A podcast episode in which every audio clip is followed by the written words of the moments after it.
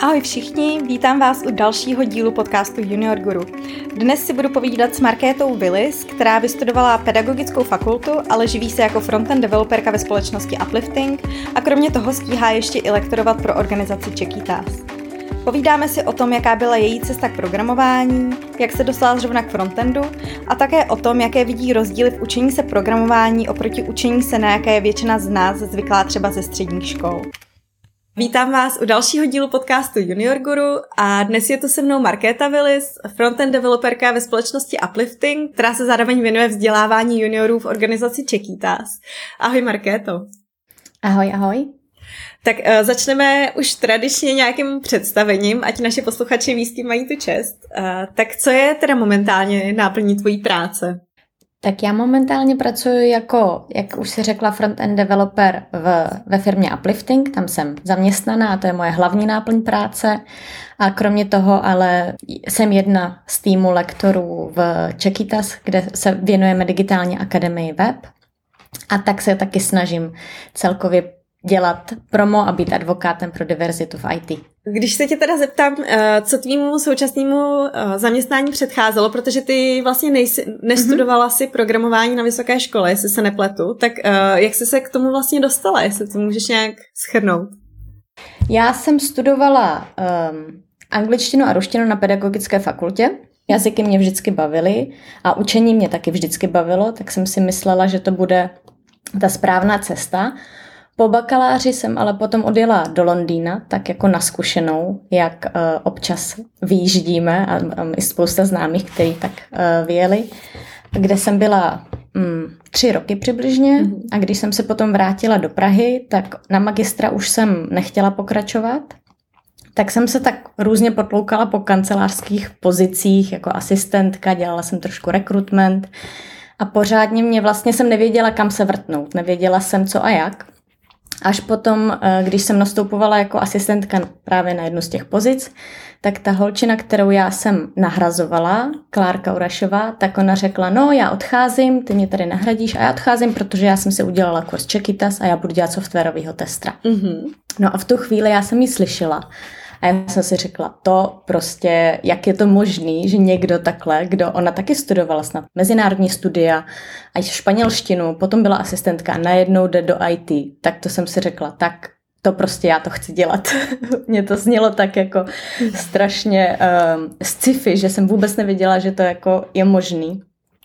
A myslím, že to jako je hodně dobrý point v tom, že je potřeba prostě vidět lidi, kteří tohle udělají. Že mě by to nikdy nenapadlo, kdybych mm-hmm. se s ní nesetkala. Kdyby ona to neudělala a nedala mm-hmm. mě toho brouka do hlavy, jako ono to fakt jde.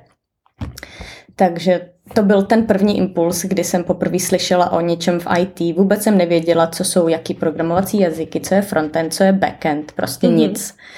Um, ale ona řekla, že udělala kurz C Sharpu, tak já jsem prostě šla hned na Čekytas a hned kurz C Sharpu. Vůbec jsem nevěděla, co to je.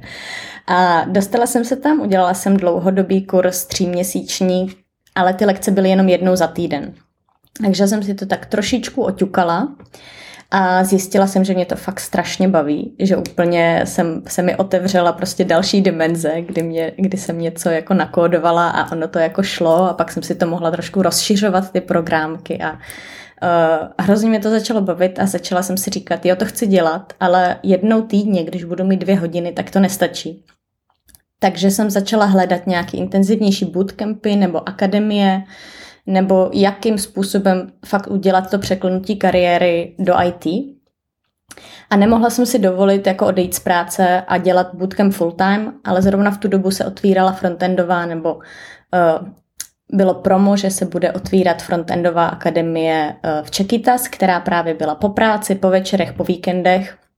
Takže to jsem se přihlásila, vzali mě a před dvěma lety jsem ji absolvovala a tak jsem se dostala do IT. Mm-hmm.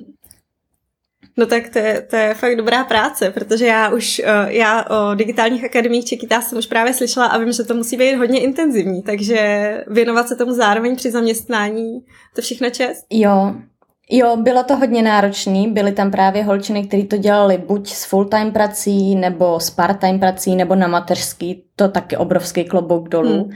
Výhoda vlastně, když si vzpomínám, tak bylo, že to bylo zrovna, když začal covid takže já jsem nemusela dělat to přejíždění. Já jsem mohla být doma, mohla jsem dopoledne dělat na pracovním laptopu, zaklapnout ho a odpoledne otevřít osobní laptop, na kterým jsem dělala tu Čekytas Academy. Jenom ještě, jestli bys mi přiblížila, jak jsi se teda od C Sharpu rozhodla, že tě bude bavit ten frontend? No, já vlastně jsem nešla přímo po frontendu. Já jsem mm-hmm. ještě pořádně neměla představu, co je co, ale já jsem prostě chtěla programovat. Já jsem, jo. myslím si, že já jsem měla obrovskou výhodu právě v tom, když jsem se rozhodovala, že půjdu do IT, že mě to programování hrozně chytlo a já jsem vlastně věděla, že chci dělat přímo to. Mm-hmm. Tak jako vím, že je spousta lidí, nebo když se zamyslím, že když hodně lidí jde do IT, tak vlastně neví, kam se, mm. ke, kterým směrem, jestli jako vyloženě programátor, nebo nějaký business analyst, nebo datová analýza. Mm-hmm. Tak já jsem měla, si myslím tu výhodu, že jsem jako věděla hned po tom kurzu C Sharp, že jako vyloženě chci programovat. No, mm-hmm a hledala jsem kurz, který jako by byl dost intenzivní a zaměřený na programování jo. a to zrovna byla ta frontendová akademie. Jo, jo. Kdyby byla backendová nebo nějaká C-Sharp zaměřená akademie, tak asi půjdu tam, ale mm-hmm. v tu chvíli to vyšlo tak, že tahle se otevřela, takže jsem řekla, že to půjdu dělat. A teď jsem jako moc ráda, samozřejmě moc mě to baví, no. Mm-hmm. Ale nebylo to jako, že bych si vyloženě řekla, chci dělat frontendy. No. Jo, Bylo to jo. tak, že jsem chtěla programovat.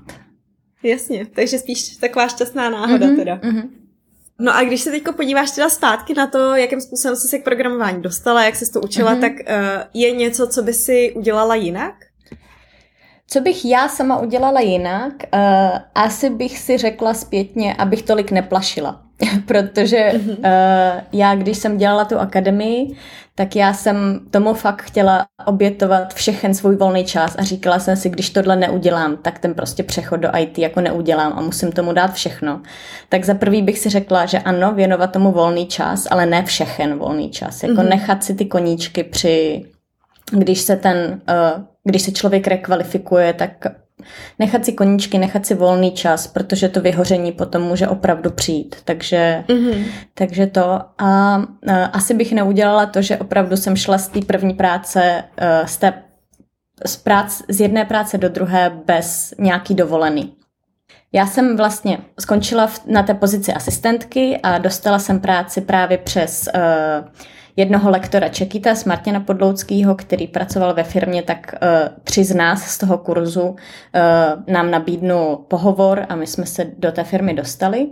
Ale mezi tou prací kancelářskou a, nebo no, oni jsou obě v kanceláři, ale tou prací asistentky a tou prací junior frontend developera jsem si nenechala vůbec žádný volno, protože jsem si říkala, už jsem ztratila čtyři roky tím, že jsem dělala jinou vysokou školu. Ten týden už teďka nemůžu si dát volno. A tenhle přístup si myslím, že jako je potřeba se toho zbavit, že fakt jako každý člověk má tu svoji cestu a říct si, že to je jako běh na dlouhou tráť. No a když jsi mluvila teda o tom vyhoření, že se to může stát, tak myslíš, že ty sama si tomu byla třeba blízko? Já jsem tomu byla blízko, přesně z toho důvodu, eh, co jsem říkala, že jsem si nenechala mm-hmm. volno a měla jsem pocit, že když jsem se konečně teďka začala do toho oboru eh, dostala, tak já, mě už se blíží třicítka, tak jsem si říkala, tam jsou kluci, kterým je 20 a mají takový skvělé zkušenosti a jsou tak hrozně daleko a já teď honem honem musím jako strašně moc tomu věnovat, abych je dohnala. To si myslím, že je právě kámen úrazu, když si ty mm-hmm. junioři nebo lidi, kteří začínají, tak mají tenhle pocit. A mm, mně se právě stalo to, že Zaprvé jsem šla do té první pozice, kde jsem byla uh, v té první práci v Newton Technologies uh, bez dovolené. Byla jsem tam rok a vlastně po tom roce jsem poznala, že jsem jako si měla nechat víc volná, že jsem to neměla tolik jako hrotit celkově, že hmm. um, no, takže jsem poznala, že jako opravdu potřebuji volno, hmm. že jsem začala být netrpělivá hodně, neučilo se mi dobře, že jsem nepostupovala v tom díl a to byl právě moment, kdy jsem si vzala, je to před rokem, uh, jsem se rozhodla, že si vezmu nějakou dobu volno, takže v létě minulého roku jsem skončila v té první práci a pak jsem měla tři měsíce volno, kdy jsem, eh, kdy jsem zase hledala tu vášeň pro to programování a kdy jsem hledala, jak jako je možný se k tomu postavit jinak, než jenom jako dohánět všechny, kdo něco umí víc, ale jako naučit si ten svůj, eh, tu svoji cestu. No. To je, to je super rada, to si myslím, že tady ještě nezaznělo, ale určitě to dává smysl, že pokud máš na začátku tu vášení, tak si ji nevyplejtvat hned takhle, nevystřílet to všechno a trošku, trošku si ještě pořád držet nějaký jiný život, než jenom to programování, to určitě. Jo, já vlastně, když jsem z té práce odcházela, tak já jsem si musela říct, že já musím si teď dát volno, protože já mám programování moc ráda na to, abych to teďka přepálila a pak hmm. třeba už si to znechutila nebo mm, hmm. už to pak nechtěla dělat, no. Takže jsem si udělala ten krok zpátky, kdy jsem si dala nějakou dobu volno, kdy jsem si pracovala na svých věcech a potom jsem začala být aktivnější na nějakých meetupech, networkingu mm-hmm. a z toho potom vyšla ta další práce v upliftingu. Hlavně umět udělat i ten krok zpátky je vlastně super. Ne, ne každý to zvládne, to je pravda. Mm-hmm. Jo, je to... Uh, myslím si, že je to hodně důležitý, protože právě ta IT komunita, tím, jak se ty věci tam hodně rychle posouvají, jak mm-hmm. se hodně rychle je potřeba učit, každá technologie je nový týden, je to potřeba přeháním, ale tak jako mm-hmm. každý rok je něco nového, co se člověk musí úplně jako naučit, přeučit, tak potom může mít ten junior pocit, že vlastně pokud nejede pořád, tak, eh, tak mu to uteče, no. Tak je dobrý slyšet, že to vlastně tak úplně není, že se dá trošku zvolnit. Hele, a ty si teďko teda zmínila i ten networking, tak to se dostáváme k další mojí klasické otázce mm-hmm. a to je otázka na, na komunitu a jakou, jakou roli v tvém učení programování hrála komunita? Velikánskou roli hrála komunita. Já bych řekla, že IT komunita je naprosto úžasná. Myslím, já to znám teda v Praze konkrétně, ale myslím, že i v Brně, i v dalších městech. A kdo do toho oboru nějak jako pronikne, tak zjistí, že dřív nebo později se na nějakém tom meetupu objeví a všichni ti lidi jsou tam hrozně nápomocní, eh, hrozně nadšení do těch nových technologií, takže eh, určitě strašně moc to doporučím, obzvlášť juniorům, protože často firmy, když nabírají juniory nebo junior programátory nebo celkově lidi do IT, tak berou lidi nejenom podle těch skillů nebo podle toho samotného, samotné znalosti programování, ale podle toho, jaký ty lidi mají přístup k tomu. A právě na tom meetupu, na těch, při tom networkingu, při tom, když je člověk aktivní v té komunitě, tak může ukázat, že má zájem, že se rád učí, že je komunikativní. Tohle jsou hrozně důležité věci při, mm, při tom, když člověk chce do toho oboru proniknout. A je tam hrozná sranda s těma lidma, ty lidi jsou úplně skvělí, ať už je to jako Čekýtas konkrétně, kde já pracuju, anebo právě React Girls, uh, Tereska Vaňková, skrz Meetup React Girls já jsem vlastně dostala tu práci v upliftingu, to jsem i zapomněla zmínit tak nějak. uh, no, ty lidi jsou hrozně super. Je dobrý si jako vybudovat kontakty s těma lidma. Určitě nikdy, i když třeba nějaký pohovor z něčeho nedopadne, tak nepálit mosty, protože s těma lidma se pořád potkáváte v té komunitě a nevíte, s kým se potkáte v budoucnu. Mm-hmm. To je určitě pravda. Česká republika myslím, že není dost velká na to udělat si někde hned ze začátku špatný jméno. Jo, jo, jo. No, jako já mám zkušenost s tím, že třeba měla jsem nějaký pohovor a nevyšlo to, ale já jsem pořád s těma lidma právě v kontaktu, potkali jsme se na nějakých meetupech, úplně jako otevřeně se bavíme, Mm-hmm. Je, to, je, to, je to super, ty lidi tam jsou moc fajn. A ty už si teda teďko zmínila, že vlastně pro Chiquitas i pracuješ. Uh, vlastně jsem to zmiňovala i já na začátku. A tak uh, jakým způsobem ty vlastně teďko s nima spolupracuješ? Já jsem momentálně jedna právě z lektorů uh, Digitální akademie web.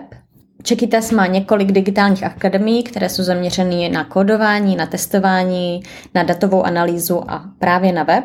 Takže digitální akademie web, nebo ta frontendová, eh, tak tam už druhým rokem učím. A to je ta moje hlavní uh, náplň nebo moje hlavní zapojení v Čekýta. Samozřejmě občas i nějaké meetupy nebo akce nebo koučuju na nějakých dalších kurzech. Ale to je to hlavní, co dělám, takže. Uh-huh. A jak jsi se vlastně dostala k tomu lektorování? Jak dlouho to trvalo od té doby, co jsi absolvovala tu digitální akademii, uh-huh. do té doby, uh, než jsi se rozhodla, že budeš teda lektorkou? No, trvalo to rok a nebylo to úplně tak, že bych se rozhodla. Ale jak už jsem zmiňovala, tak uh, moje první práce v IT byla, uh, jsem se k ní dostala tak, že po tom kurzu, co jsem absolvovala, uh, digitální uh-huh. akademii, tak jeden ten lektor pozval několik holek z nás k němu firmy do firmy na pohovor a já jsem mm-hmm. se mhm. tam dostala a právě ten hlavní lektor uh, Martin Podloucký, tak po roce, přibližně po roce, co jsem tam pracovala v té firmě, tak jednou na obědě tak jenom zmínil jako ty Market, jako my nemáme HTML, CSS lektora, nechceš se přidat? Takže opět je to jako komunita, opět je to networking, opět je to jako lidi, se kterými se tam potkáváme. Nebylo to tak, že já bych mm-hmm. Napsala někomu dítě, že bych jí napsala, já bych chtěla lektorovat, ale bylo to tak, že vlastně ten hlavní lektor jsem s ním nějak rok pracovala, komunikovala a on mm-hmm. asi viděl ve mně potenciál nebo nějak se zeptal, jestli bych to chtěla zkusit a já jsem tak uh, úplně Mm, aniž bych jen věděla, do čeho jdu, tak jsem tak řekla jako jo, proč ne? Protože já jsem nějakou zkušenost menší s lektorováním, ne programování, ale celkově jako s učením měla. A řekla jsem se, že by to mohla být fakt zajímavá zkušenost. A byl to teda masakr ten první rok. Mm-hmm. Ale jsem moc, moc ráda za to. Je to fakt skvělý tým těch lidí tam. Jo, tak to je dobře. No a ty vlastně teda máš pedagogické vzdělání, že jo? Uh, mm-hmm. Takže nějaké zkušenosti s lektorováním máš ještě ze školy? No, uh, já jsem studovala pedagogickou fakultu, ale bohužel musím říct, že co se týče teda uh, pedagogické fakulty, tak jsme se tam spíš zaměřovali na ty předměty jako u těch jazyků konkrétně angličtiny a ruštiny, jako je lingvistika, historie a literatura. A jako pedagogika a učení, jak lidi učit, jak lidi zaujmout, jak třeba pracovat s dětma, tak tam bohužel jako moc nebylo v těch lekcích. A celkově to byl takový ten přístup jako přijďte, my vám to tady odvykládáme, vy se to na, naučíte, nabiflujete a pak půjdete, půjdete na zkoušku a pak to zapomenete. Takže pedagogická fakulta jako taková, um, nevím, jak je to teď, já jsem tam studovala před pěti, šesti lety, no, ale uh, tam jsem se, a já jsem taky udělala jenom bakaláře, že? takže jako na to magistru je potom možná, možná jako větší, větší zaměření na to. No, takže pedagogická fakulta mě eh, přímo v učení nepomohla. Co já jsem měla zkušenost, tak bylo třeba, že já jsem od nějakých 13-14 doučovala děti jako menší uh, češtinu, matematiku, prostě jako tak, jak se doučuje. Když někdo umí trošku víc, tak učí někoho, kdo umí trošku míň. Pak jsem učila i klavír, protože jsem studovala klavír, tak jsem taky doučovala menší děti klavír, pak jsem učila uh, nebo vedla, pomáhala vést dětský sbor, takže je tam hodně takového kontaktu právě a člověk se musí naučit, jak ty věci vysvětlit z různých způsobů. Když to někomu nejde uh, vizuálně, tak to musí nějak jinak. Hodně učení hrou. Tak tam vlastně jsem se to asi naučila uh, z téhle zkušenosti víc než z, té, z toho vzdělání univerzitního. Vidíš, to je hrozně zajímavý. Mě by totiž zajímalo, jestli si myslíš, že učení programovacího jazyku je nějakým způsobem specifický oproti těm ostatním věcem, které, které si třeba učila. Mm, Jo, myslím si, že je to hodně, hodně specifický v tom, že vlastně uh, to není tak, jako jsou lidi zvyklí, to, co jsem zmiňovala, že nějakou látku si člověk nastuduje, naučí, nebo ten učitel to odvykládá, on se má nějakou učebnici, kterou si přečte, přijde na zkoušku nebo napíše test. A já jsem s tímhle vlastně narazila, protože já jsem přesně tenhle ten přístup měla ze začátku, že ty lekce na akademii, tak já jsem si je chtěla jako ručně psát do notýsku, všechen mm-hmm. ten kód. Já jsem jako velký zastánce toho, že si jako všechno ručně píšu a mám to v sešitě mm-hmm. a mhm. potom si to jako zase um, přepisuju, abych se to naučila, abych se to zapamatovala, protože na té vysoké škole jsem do sebe musela nasát hrozný množství informací a to ruční psaní mm-hmm. mě mhm. pomáhalo. No ale v tom programování to fakt nešlo a musela jsem jako se smířit s tím, že nějaký jako zdroje informací prostě hmm. budou jako někde vyset na internetu a já si to jako musím naučit, uh, jak s tím pracovat, spíš než jak si to jako memorovat. Třeba jako memorování v programování uh, vlastně hmm. není úplně jako užitečný přístup. Celkově, co se týče um, No, co se týče tomu, toho přístupu, jak se dneska lidi učí, tak v programování uh, je potřeba spousta z toho jako vzít a vyhodit z okna a začít úplně jako úplně na novo, úplně s jiným přístupem. Vlastně bojuju s tím, jak ty studentky musí překlenout ten právě ten mindset ze školy, když jim učitel řekne, to si naučíte a oni si myslí, že to, co já jim jako lektor řeknu, tak oni se to naučí a pak už to umí. Ale programování je to fakt jako úplně, úplně naopak, že vlastně ten lektor je spíš jenom jako průvodce tím, co se jako oni můžou naučit, ale potom už jako musí mít tu touhu jako se to učit dál. Že není to jenom o tom, že když se to právě uh, naučí tak, jak já jsem to slovo od slova řekla, takže už to všechno umí. Jedna slečna se snad i na té, měli jsme asi šest lekcí HTML, CSS, jenom takový jako úvod a základ v té akademii a jedna slečna se potom zeptala, tak my už to HTML, CSS teďka už jako umíme, jo, to už jsme se naučili. A já jsem s takovým jako laskavým úsměvem, nebo jsem se jí tak jako zasmála trošku, že říkám, bohužel, to prostě tak ráda bych uh, ti to řekla, ale jsou tady lektoři, kteří to dělají deset let a nikdo z nich ti neřekne, že už to umí, že už se to naučil, protože to v IT jako nikdy tak není. Že se jako že to, co my řekneme, ty, ty zdroje tam jsou, nebo nějaký video, tak já se to jako jednu věc naučím a pak už to umím. Ale jako, no, je to, je to legrace občas právě s tímhle pracovat. No, další, co jako hodně a poslední asi, co bych zmínila s tím lektorováním a s tím, jak jako je to jiný od školy nebo od toho, co, s čím jsme se často setkávali na základní a střední škole, tak je to, že když já udělám chybu, tak se za to člověk často jako stydí, nebo potom má za to vynadáno, nebo na zkoušení řeknou, jak to, že jsi to nevěděl.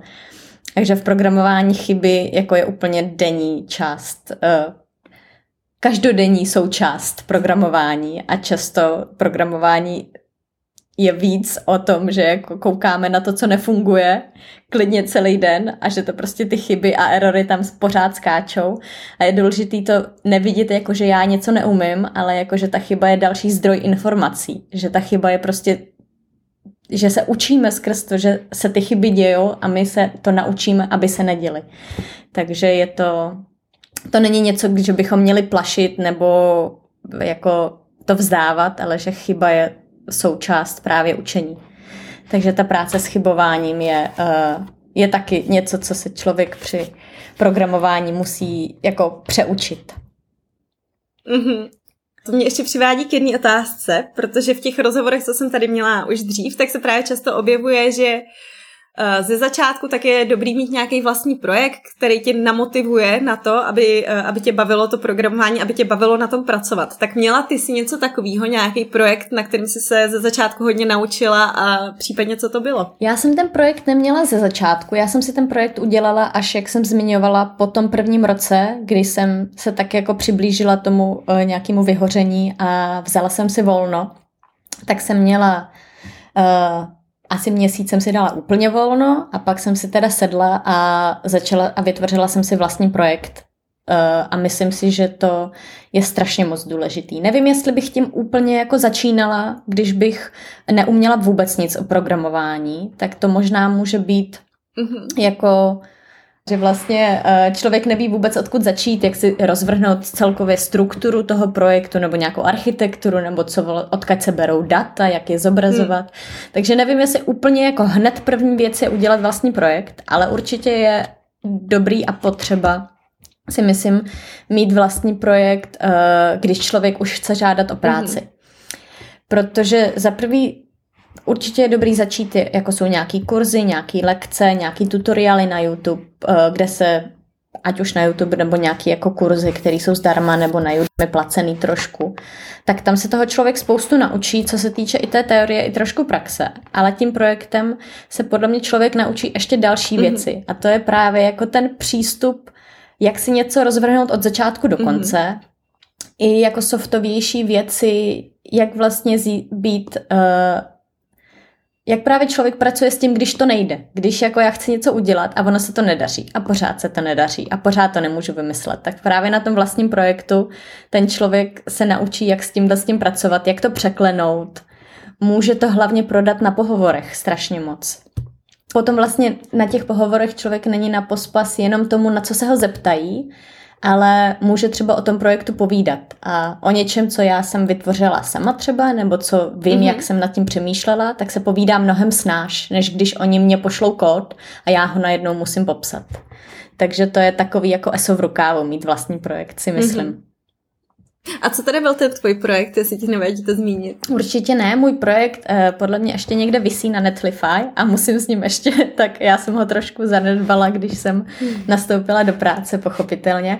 A já jsem si vytvořila takovou malou, malou webovou aplikaci, která je převodník eh, kryptoměn na fiat měny. Takže mám vybraných asi 10 kryptoměn a 10 uh, fiat, jakože dolar, český koruny, eura. Mm-hmm. A je tam takový jako převodník měn, kde, kdy ty kurzy si stahuju z CoinGecka a potom vlastně jsou tam dvě políčka, kde člověk může zadávat, kolik, uh, kolik by si chtěl koupit, nevím, Etheria a kolik by ho to vyšlo v dolarech nebo v, v rublech. A naučila jsem se na tom právě, jak zpracovávat data, TypeScript jsem se na tom jako procvičila uh, v CSS jsem si naučila, jak dělat light a dark mode, takže to si myslím, že jsou takové jako věci, které... Ne, jedna věc je dělat to, co mě třeba zajímá nebo baví to téma, a druhá věc je jako vybrat si uh, technologie, které mě zajímají a trošku je umím a chtěla bych se třeba v nich zlepšit nebo chtěla bych se je naučit. A teďko zpětně s tím, co už jako si se uh, na programování naučila, s tím, uh, jaký znáš teďko technologie, tak uh, vybral by si znova s tím, co teď víš, to, co teďko děláš? Nebo jestli by si se vydala třeba trošku jinou cestou?